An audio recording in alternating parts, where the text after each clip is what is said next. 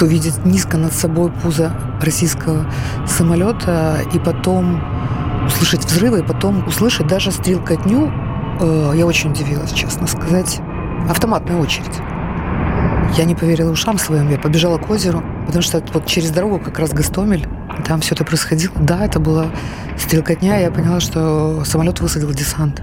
И началась, действительно началась война прямо на моих глазах, прямо возле моего дома. И тогда, конечно же, вот это внутреннее возмущение, просто нереальное возмущение, что как же ж такое может быть? И, собственно, оно сподвигло нас с сыном вместе поехать, встать и пойти в военкомат. Это говорит Наталья Шевчук, кинопродюсерка в прошлом, а теперь командирка взвода аэроразведки Вооруженных сил Украины. А все началось с того, что на второй день широкомасштабной войны, на свой день рождения, она приняла одно серьезное решение, изменившее ее жизнь. И мы с утра с сыном поехали, и он посмотрел на меня, я еду за рулем, говорит, что не будет со мной идешь? Я говорю, конечно. Он был уверен, говорит, я так и знал. И поэтому, когда мои документы открыли, мы вдвоем с сыном стоим и видят, что у меня день рождения, то есть там и вопросов не было, нас, конечно же, записали. Эта женщина подняла глаза полных слез и говорит, боже мой, вы вообще какие-то герои. Вы сыном. Первых людей своего подразделения она собрала буквально на ступеньках штаба. Когда мы уже после военкомата приехали к штабу, где там сумасшедшее количество людей, тысячи, тысячи просто, и и когда нас стали делить уже там в четыре очереди, что у кого есть боевой опыт и военный билет, и, а тут стоят, у кого есть билет, нет опыта здесь, а здесь у кого есть... Ну и так дальше. И мы в четвертой очереди, у которых ничего нет, к слову сказать, мой сын, он тоже 3D-график, он абсолютно творческий человек, и в 2014 году он пытался попасть и ходил в военкомат, в Нацгвардию, э, его не брали, почему-то говорили, ждите, только стоя в очереди я вспомнила, что я же кинопродюсер, у меня же на киностудии много пилотов, э, с которыми мы снимали кино вместе, это же можно сделать аэроразведку. И, собственно, один из моих э, однокурсников э, написал мне, что он в это же время в другом пункте сбора, его не взяли, у него дрон есть. Я такая, все, приезжай к нам. И просто подошла к командиру и просто показала ему переписку нашу. Спросила, я правильно написала? А он говорит, да, правильно. Я хотела уходить, он меня за руку остановил и говорит, останьтесь, будете в разведку.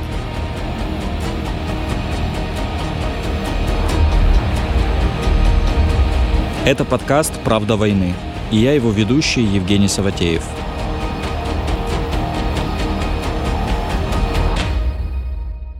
Как этот день выглядел, когда вы собрали за... Ну, а, очень э, сумбурно. Ну, не сумбурно, а как сказать. Э, то есть мы зашли уже внутрь в штаб. На улице по-прежнему тысячи людей.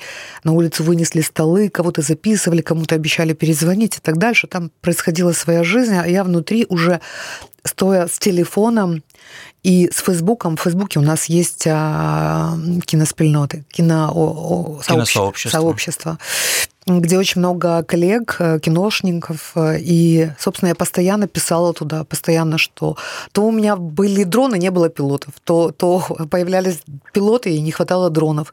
И я все время за помощью через Facebook обращалась к людям, и на меня выходили, мне перезванивали, то есть оно как э, сарафанное радио передавалось из уст в уста тех пилоты, которых лично я знала, многие уже не было, уже кто-то ушел служить, а кому-то я не дозвонилась. Я тогда обратилась вообще через всю киносообщество, кто свободен, кто может, вот собираю подразделение.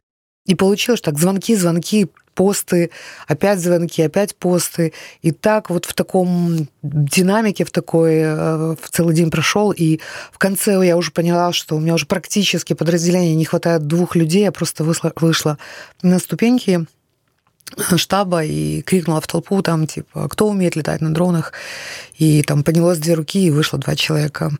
Один э, Вацлав Полик, такой в возрасте э, мужчина, и второй геолог э, Берсим Игорь. Он реально геолог. Я даже не знала, что в геологии используются дроны. И вот они вдвоем вышли.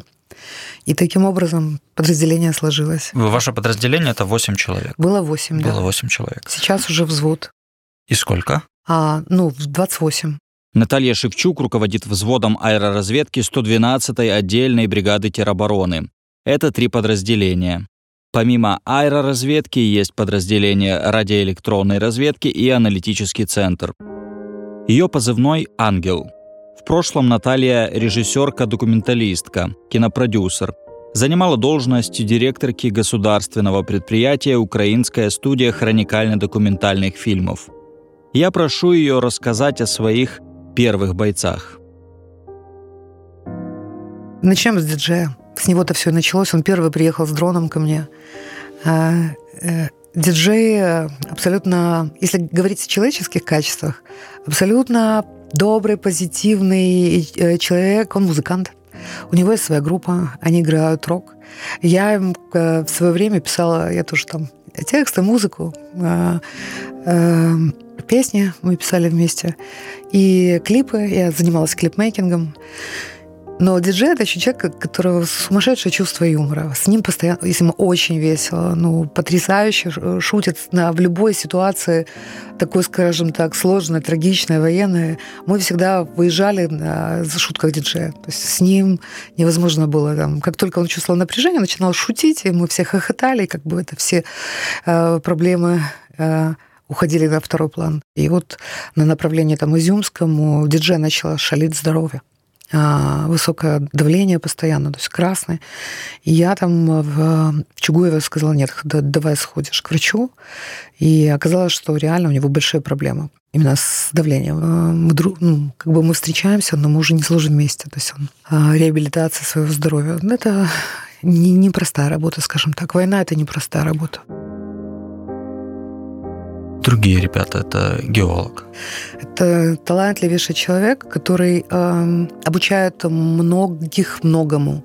Он действительно супер-мега профессионал в, в плане геологии, э, топографии, карт, ортофотокартографирования. Он э, профессионал и специалист своего дела, и поэтому это то, что как раз нужно. Вы знаете, мы столкнулись с тем, что все наши навыки э, довоенные нам пригодились именно на войне. Мы смогли их приспособить и как бы и пользоваться ими. Это большой плюс, на самом деле, иметь такую команду разноплановых людей, которые занимались разными вещами в мирной жизни. И вот геолог один из них, чьи знания пригодились нам, а, и нашему подразделению, и в целом батальону, потому что вот он, конечно, очень мощный в этом плане человек, да. Наталья Шевчук называет только позывные своих бойцов. Настоящих имен избегает. Следующий в ее списке Вацлав. Совсем еще недавно он тоже был пилотом дрона. Вацлав тоже, они вместе с диджеем э, сидели э, под сумасшедшим обстрелом вдвоем на Верхнем Салтове там на Старом Салтове точнее. Там такое село, э, которое обстреливается напрямую, прямо просматривается, потому что оно на, на, на наклонной плоскости возле Северского Донца, и с другой стороны враг, и, в общем-то, это село как на ладони, она постоянно обстреливалась, и они туда поехали и даже не смогли там работать, взлетать, о чем речь, потому что постоянно прицельно их обстреливали там, где они были. И Вацлав, э, он э, Сказал, да что, ну я ж пилот, я ж И он пошел. Э, все остальные э, сидели в укрытии, Вацлав вышел. И в это время начались страшные прилет. Просто возле входа взорвалась, там часть здания обсыпалась. Есть видео сумасшедшее. И все э, мне скидывали эти, это видео, и все были в шоке, потому что все. Входа нет, все развалило, завалило. Все машины наши на улице были взорваны. И тут в дыму, в пыли э, у меня есть это видео, заходит Вацлав, и такой, ребята, все аплодируют, кричат, бросаются его обнимать, ты живой? Он говорит, да что, ну, там, стряхивая пыль, говорит, да нормально, вот только дрон пыльный испачкался, надо, надо теперь его чистить. Вацлав уже больше не служит во взводе Натальи Шевчук, ему пришлось уйти из армии, и теперь он занимается волонтерством. Его списали по возрасту еще там, на Харьковщине, потому что э, по закону до 60 лет можно воевать, и, э, и вот ему уже исполнилось 60. Мы рыдали. Мы прощались с ним еще там, прям э, как бы спирит Кауны его и забрали от нас. Ну, такие героические люди, знаете, простые люди, но настолько крутые героические. Ну, вот это Вацлав. Сейчас мы с ним дружим, сотрудничаем, он занимается волонтерской деятельностью, помогает нам тоже. Следующая история для Натальи Шевчук тяжелая. Она впервые произносит не только позывные Раста и Наруто – но и настоящие имена своих бойцов. На то есть своя причина. Раст это вообще, это какой-то буддист. Саша Войтенко, он в дредах красивые, высокий, спокойный, нереально спокойный, разбирается во всех, э, разбирался во всех технических, там, все, что касалось там компьютера, обновлений, э, там, телефонов, чего угодно, техники, это был Саша. Тем не менее, он пришел, тем не менее, э, мобилизовался, и тем не менее, вот именно он не соглашался с теми возможностями, которые у нас были. Значит, очень мало возможностей. Ну, свадебные дроны, то, что вот, как их назвали, да, и все, вот летают настолько, насколько летают, а, больше возможностей нет, и когда ты там, и ты понимаешь, а нужно дальше – там надо было перелететь через Северский Донец, заглянуть дальше, а, то именно Саша, тот человек, который начал проводить эксперименты. То есть он начал учитывать силу ветра, еще какие-то нюансы, а, как можно с батареей, если лететь помедленнее, она больше сохраняет, э, так, э, ну, сберегает энергию и так дальше. Он первый даже записал видео лайфхак и распространил его по всем операторам вообще, в принципе, в группах о том, как летать на 13 километров на DJI Mavic 3. То есть он был тем, кто научил остальных, да. как запускать этот да. дрон на 13 километров да. вместе, да. 8, да. вместо 8. Да, и потом все научились. Он мог залететь условно туда, где никто не летает, какой-то полузакрытый ангар, спуститься и в щель пролететь дроном, чтобы заглянуть, что там внутри, и вылететь также. То есть как это было возможно? Делал вот вы видели это видео, Конечно. как это, как это он Я смог по, сделать? По, он, а, это же было уже ну, на территории врага, и, собственно, он выжидал момент, он увидел, что там кто-то работает бензопилой и что-то пилит. Значит, звук дрона не, могут не услышать. То есть он все продумывал, складывал, а, то есть, ага, значит, э, и тогда он решился подлететь подлететь, зная, что звук дрона не услышит. Таким образом пробрался к этому ангару. Ему было важно узнать, что там за техника хранится, и он залетел, посмотрел и вылетел, и вернулся. Mm-hmm. Вот это было потрясающе. То есть это не просто ребята, не просто пилоты, они а, по ходу пьесы, они и аналитики, я вам скажу, они и стратегии, они и тактики, и поэтому с ними так круто работать. Данил Подыбайло, позывной Наруто, и о нем скажите. Он пришел к нам позже, а, присоединился к нашему подразделению, потому что а, он а, выводил, ну, он был в оккупированном Мариуполе и выводил оттуда людей, сам оттуда вышел и сказал, что он хочет присоединиться именно к нам, к ангелам. Он приехал конкретно а, мстить э, врагам за то, что его дочка должна была пить из лужи.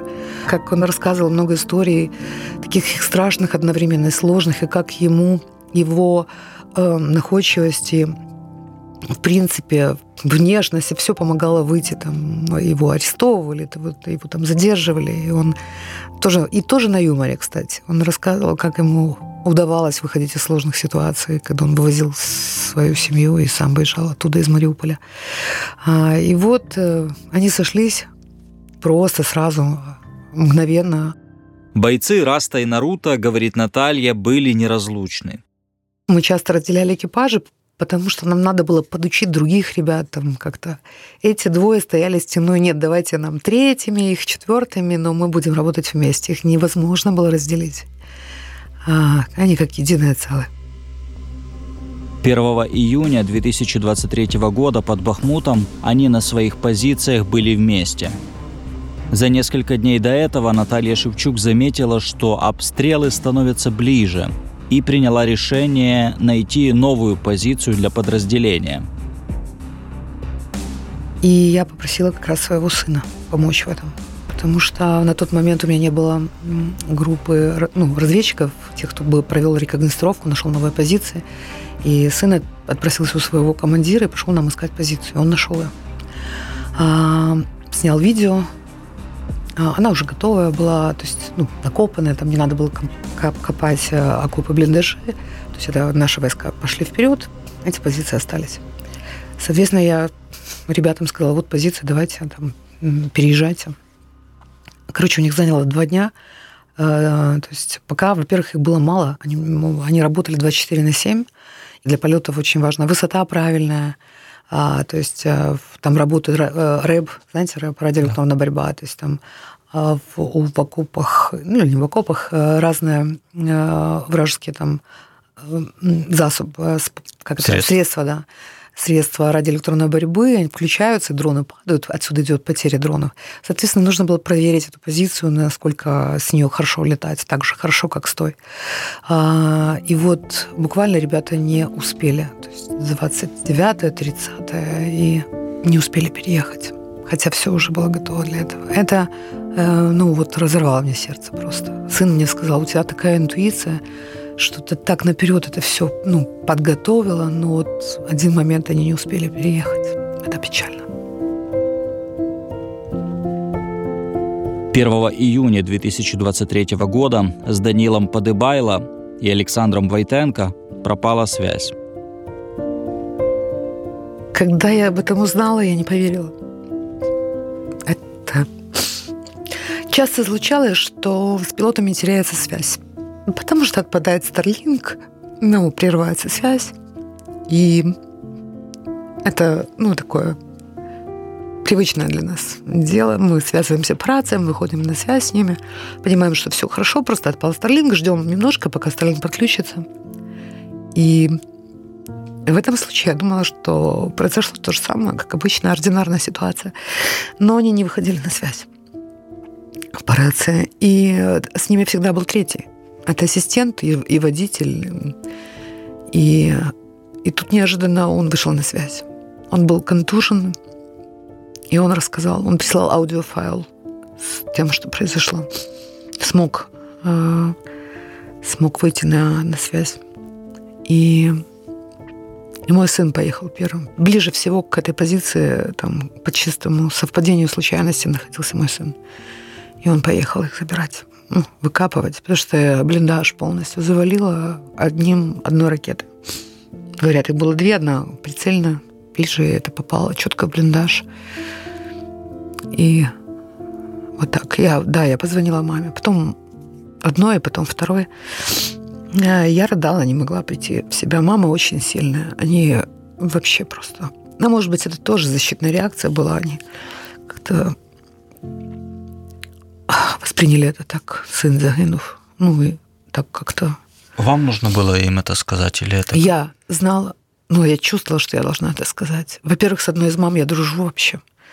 А, я не знала даже, что по военным сейчас как-то нормам должен был сообщить кто-то позже, намного позже, пока там не там, расследование или еще что-то.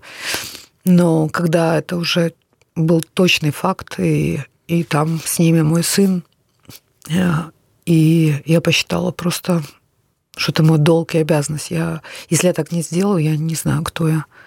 Я им позвонила и сказала «да». Потом мне, конечно, попало за это, сказали, что не положено, это нельзя было. Я объяснила, что это, собственно, мои подруги, это мы все как семья, я не могла им не сказать.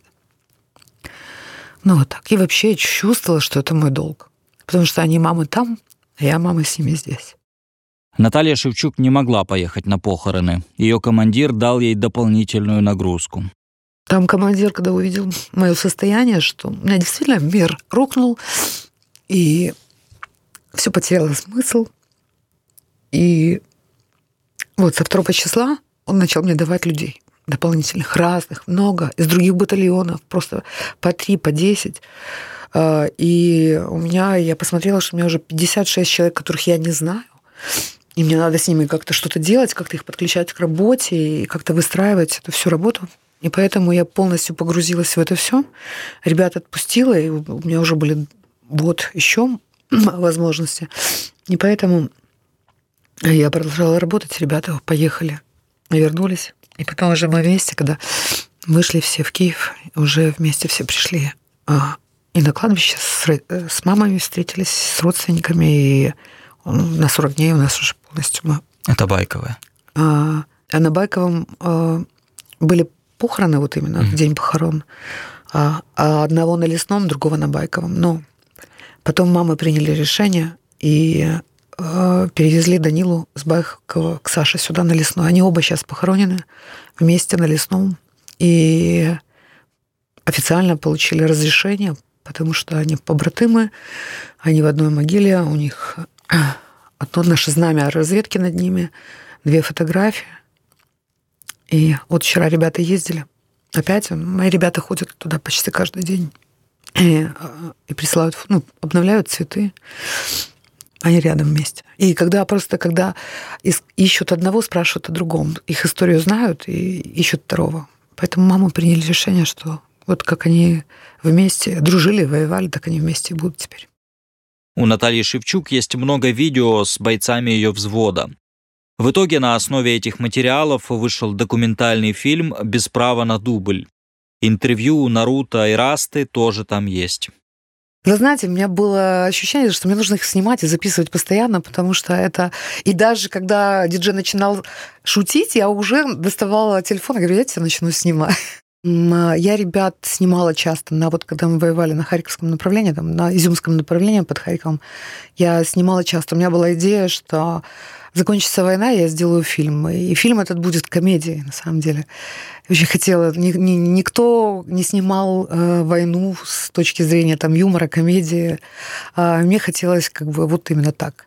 И поэтому, да, у меня было много материала. Эти материалы я передала потом девочке-журналистке Зориной Алене, потому что поняла, что война затянулась, э, времени нет, возможности нет свободного.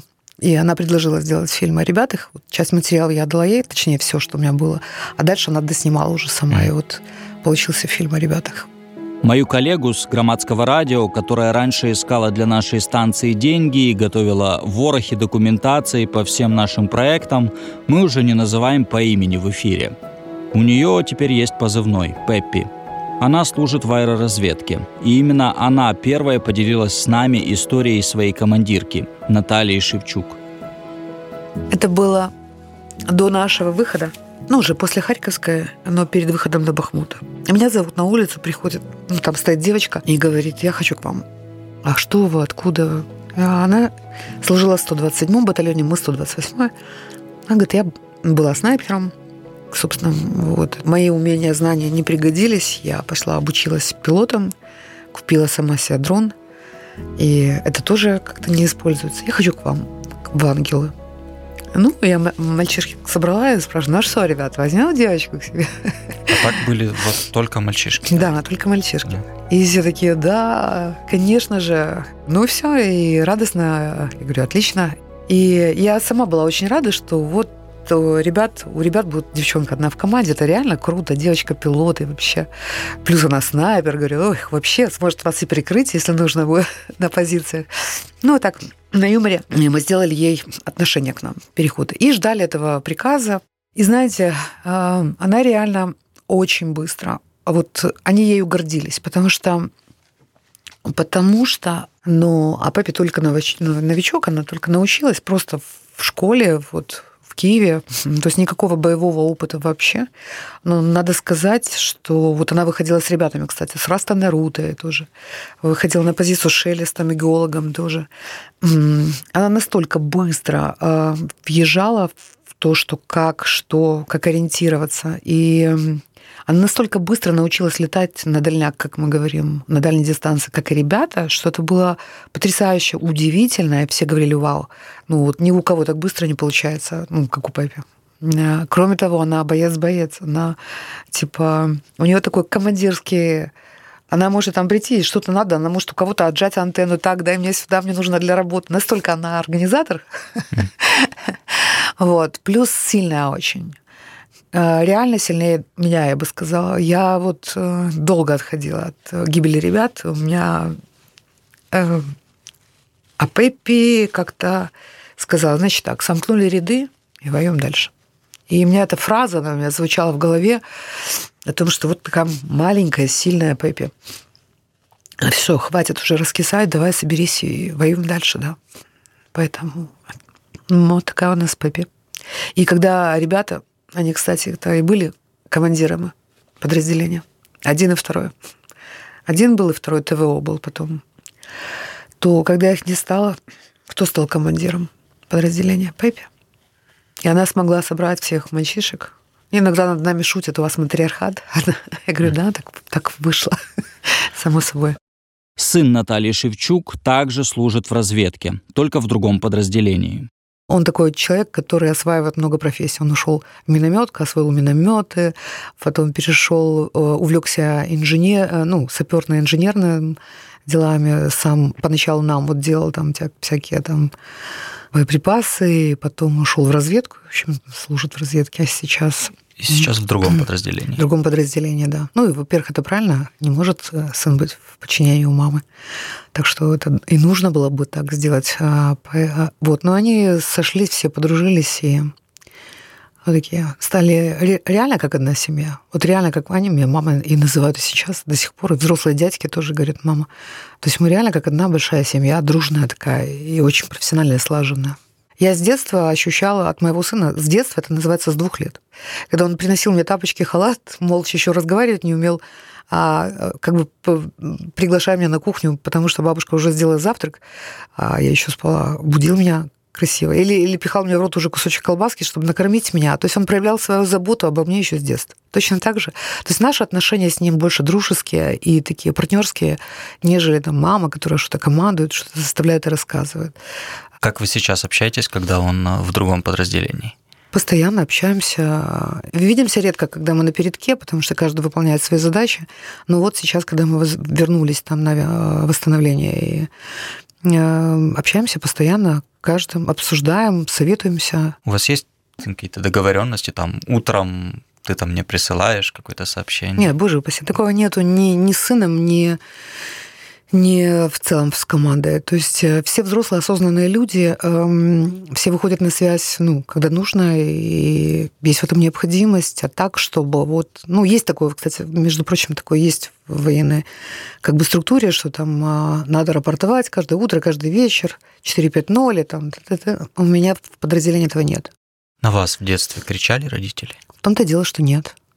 Я так и воспитывалась. Вот такой в гармонии, в, в, в таком вот... Я сама всегда принимала решения. А родители всегда спрашивали, чего бы я хотела. А, то есть поэтому, собственно, я так воспитана и так воспитываю других. А, когда вы сейчас общаетесь с мамой, как это происходит? Ну, мама, между прочим, когда мы уехали вдвоем в военкомат, она не знала, что мы идем вместе. Но когда мы вернулись, она уверенно спросила, вы, небось, вдвоем пошли? То есть мама ну, была уверена, что так будет. Mm. Мама точно такая же, я бы сказала, героическая женщина, которая спокойно и уверенно, а, а безусловно, она нас волнуется, ну, безусловно, но виду не подает. Она нам помогает, она нас поддерживает, э, отправляет, там говорит, все, все будет хорошо. То есть очень такая, я бы сказала, такая боевая и спокойная одновременно. С 2011 по 2016 год Наталья Шевчук была директоркой государственной киностудии хроникально-документальных фильмов. А когда Владимир Зеленский был не президентом Украины, а генеральным продюсером канала «Интер», она снимала по его сценарию ролик. Хотя на канале много своих режиссеров меня пригласили как профессионала извне. И мне сказали, что мы... И тоже у Интера была своя техника, свои люди, операторы. Мне сказали, нет-нет, работайте вашей командой, с которой вы привыкли, с которой вам комфортно. Полное доверие, полную предоплату, все, что вам нужно для того, чтобы вы сделали классный проект. Я, то есть, ну, честно сказать, с таким заказчиком я ни разу не сталкивалась, с таким комфортным а, заказчиком я ни разу не сталкивалась. И, и, и собственно, ролик приняли с первого раза, сказали, все ок. Угу. Там Владимир принял, спасибо большое. Но я так и не смогла с ним ни разу и, и не увиделась когда я взяла студию в управление, да, сложную студию, тяжелую, государственную, 80 лет на тот момент ей было, потом 85, а, когда там а, старое здание, разрушены там коммуникации, там а, какие-то долги, аресты, имущество, все тебе нужно этот э, все раз, разруливать, а проекты давно не снимались фильмы, нужно запускать заново проекты, чтобы людям платить зарплату. Государство не значит бюджетное, это значит хозрасчетная она. То есть, чтобы заплатить зарплату людям, нужно заработать эти деньги. И вот это это вот это в формате... Я давно думала об этом, тогда еще думала об этом, когда там Зеленский шел и там кто-то там обсуждал, там, да он же, да нет. Человек, который э, уже включался в как раз это процесс организации, если он выстроил свою вот систему правильного управления там бизнеса, э, чего угодно, и она работала, она стала успешной, э, он умничка, и я уверена была, что он сможет по себе потому что точно так же, как и я, я смогла, я тогда студию вынула из этих долгов, из арестов, то есть э, я запустила кинопроекты, начали зарабатываться деньги, стала платиться зарплата людям. То есть так это, и мне было так тяжело, я вам скажу, я так устала за пять лет. Вот э, рейдерские захваты земли, попытки, э, отбивала все время землю, база отдыха, которая была у киностудии, все время боролась, все пять лет боролась за людей, за студию. Э, и, и мне было тяжело ну, у меня э, эта борьба была успешная. И я подумала, единственное, что, господи, как же ему будет тяжело на уровне страны, когда много сопротивления, много тех этих барыг, которые привыкли жить именно таким образом, много сплетен и вранья, которые будут рассказывать, что а президент такой же, он берет взятки. То есть ему мега тяжело. Но я уверена, что если человек может это ну, сформировать на одной своей структуре какой-то, неважно, киностудия это или какой-то там э, продюсерский центр, то ему остается только масштабироваться. Конечно, сложно найти таких же людей, как он, четких, верных, там, правильных, да, не, не, не коррупционеров, а искренне желающих там, наладить ситуацию в своей стране.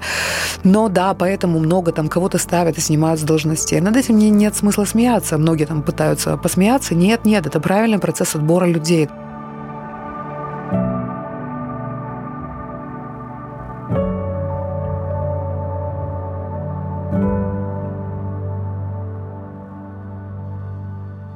Мы с вами говорим на русском языке, это подкаст на русском языке, и не надо объяснять, почему от русского языка в Украине все больше людей отказывается. Но что вы думаете по поводу этого вопроса? Я бы с радостью отказалась, честно скажу вам. Эм, я киевлянка, украинка. Я ходила в Украину в украинскую школу. Видите, мне все время хочется говорить по-украински. Ну, у меня русскоязычная семья была всегда. Дедушка с бабушкой говорили на русском, мама тоже. И мы все знаем украинский.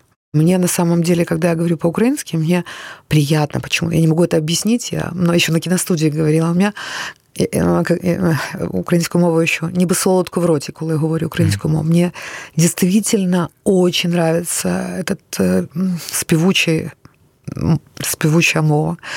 Но привычка вот остаточная была говорить по-русски, потому что русско, русскоязычное окружение. Сейчас именно, именно вот в эти периоды войны а, а, как бедраза, эм, как это будет по-русски? Отторжение. Отторжение, да какое-то отторжение, что-то мне режет слух резко, очень некомфортно. Э, я бы с удовольствием отказалась. Вот э, просто у меня рефлекс, на каком языке со мной говорят, на тот я перехожу сразу.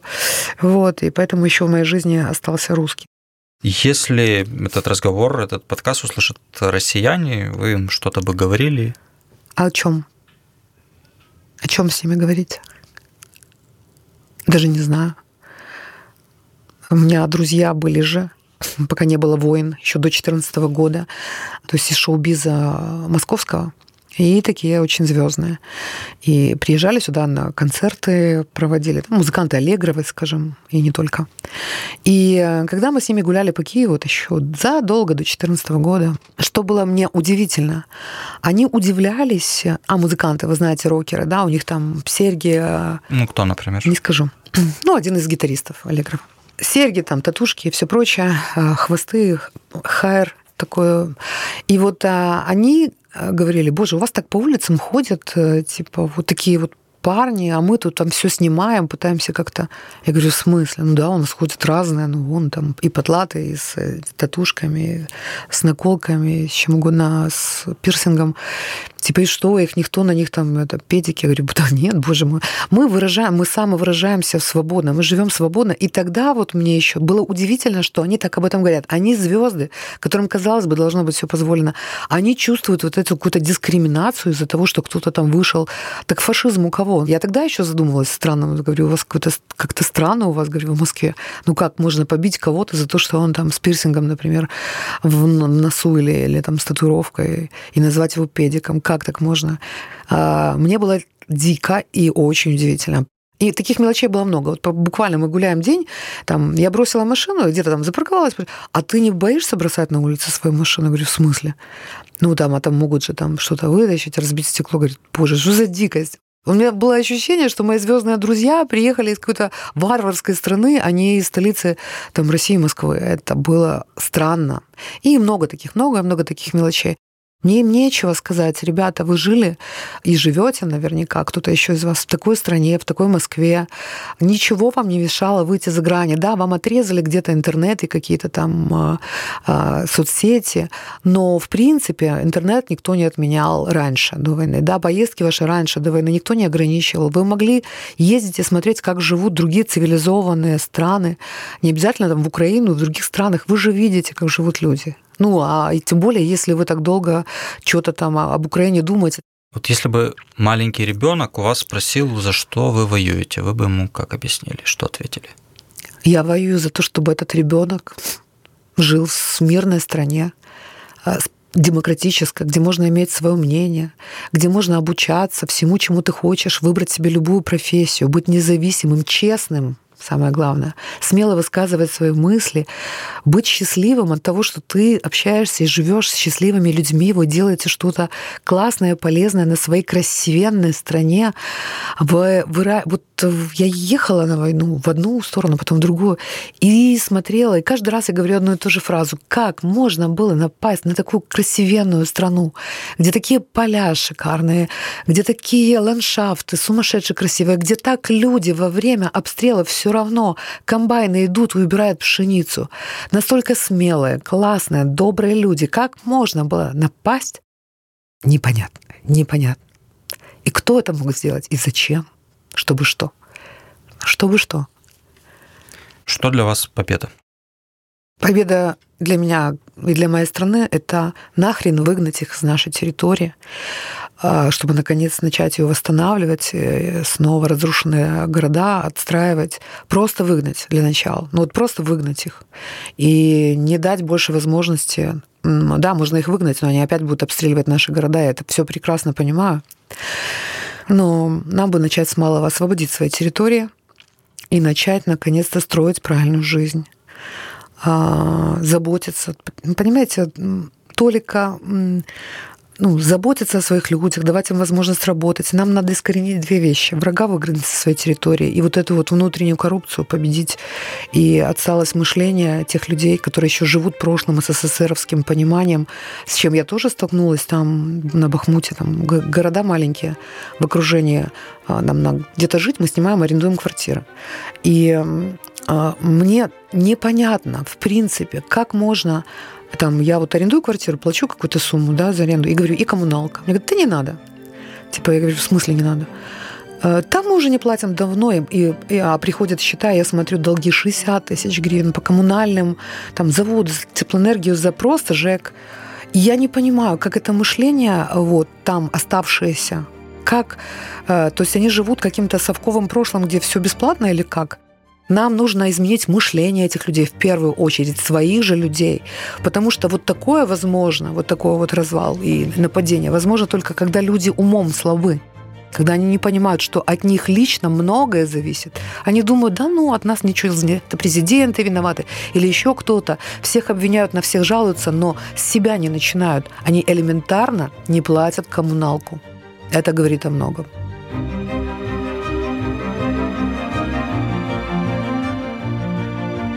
Это была «Правда войны» Натальи Шевчук. Меня зовут Евгений Саватеев. В следующем эпизоде подкаста будем говорить с журналисткой Маргаритой Ривчаченко.